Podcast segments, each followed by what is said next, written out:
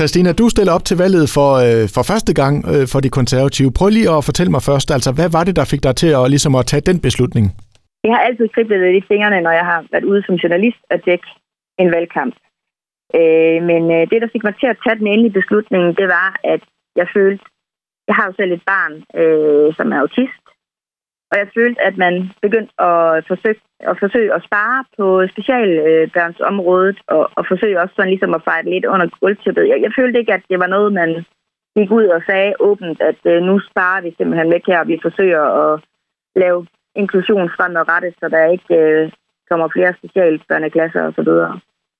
så øh, det gjorde, at øh, der synes jeg, at der var jeg nødt til at, at, at banke i bordet, øh, både som mor og ja, og så valgte simpelthen at stille op. Og altså nu siger du jo selv, at du er journalist, og jeg har jo altid lært som journalist, der skal man jo helst ikke have nogen holdninger af nogen art. Man skal være så neutral som muligt i hvert fald. Altså, er der nogle overvejelser, du har gjort dig i den forbindelse? Mange. Altså, øh, journalistisk set, så, øh, så er jeg stadigvæk øh, fuldstændig objektiv. Og øh, det synes jeg også har funket ret godt, øh, selv under valgkampen.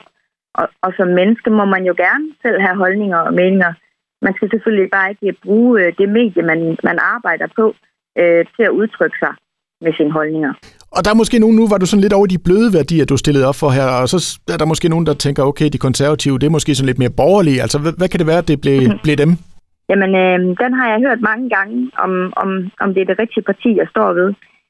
Øh, men det er jo sådan, at, at det er noget, der hedder en socialkonservativ, og, og det er helt klart den, som jeg er, hvor de andre nok nærmere repræsenterer nogle af de andre typer konservative, man kan være.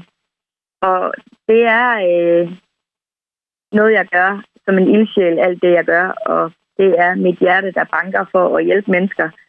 Så jeg kan godt forstå, at folk har været i tvivl, men det er nok fordi, at man ikke så meget kender den socialkonservative type, men hvis man kigger på Pape, så har han jo også en meget sympatisk mand. Men det vi sådan lige skal tale om her, Christina, det er det der med at, at være førstegangs, øh, ikke førstegangs vælger, men førstegangs øh, politiker, om man så må sige. Mm. Altså, er, er det sådan ekstra udfordrende at, at skulle øh, slå sit navn fast? Det er det. Øh, det er også svært, fordi at der er jo altid fokus på, på spidsen og, og på toppen af partiet. Og så skal man jo nærmest selv øh, lige hanke op i sig selv og, og ud over stepperne og prøver at tænke lidt anderledes for at, at få lidt omtale. Plus, at man jo heller ikke er så vant til det der med, at man skal stå og snakke til kameraet og lave selfies hele tiden. Det synes jeg, det har været lidt udfordrende, fordi jeg vil ikke øh, ændre på mig selv for at blive politiker. Så har jeg ikke lyst til at blive politiker. Øhm, og jeg føler, at øh, jeg har klart mig uden at have grundsave på albuerne. Så det er jeg rigtig godt tilfreds med. Men er man også nødt til sådan at, at slå ekstra meget på trummen for sig selv, for ligesom at få, få gjort opmærksom på, at her er jeg?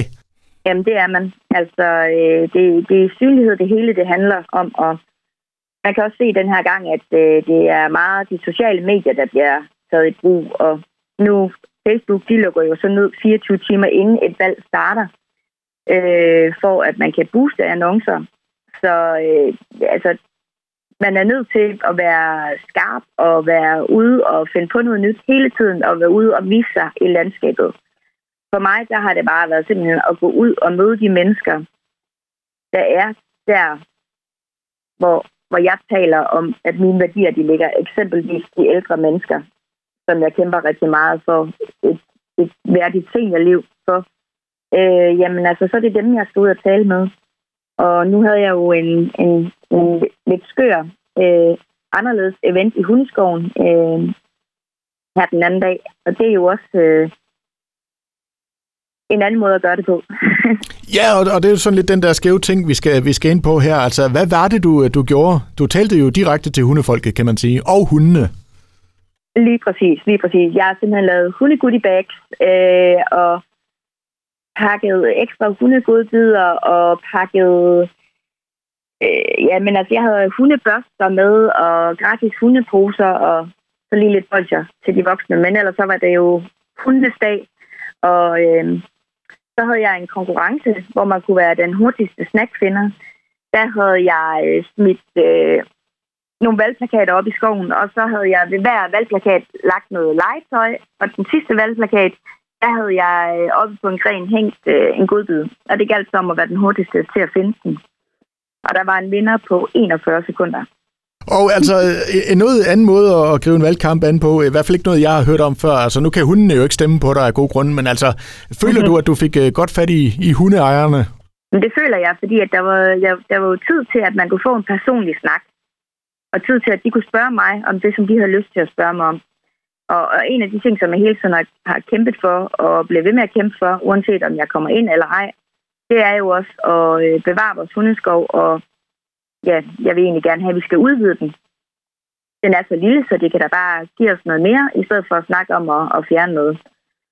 Så, øhm, så er der jo mange ting i det. Det er også sådan noget som, at der skal være parkeringspladser ved hundeskoven. Der kommer rigtig mange ældre og handicappede derover også med deres hunde. Fordi det er rigtig smart, hvis man er dårlig gående, at man kan gå ind og slippe sin hund fri, og den så bare kan rende og hygge sig og lege med nogle andre og få noget motion, som man måske har lidt svært ved selv at give den. Så derfor så er det bare ekstremt vigtigt, at der er parkeringsfaciliteter. Det er jo bare sådan en af de der små ting, men det, er, det betyder meget i hverdagen for mange andre mennesker, end dem, man måske lige møder, hvis man er i Ribe. Der er det nogle andre ting og nogle andre værdier, der tæller.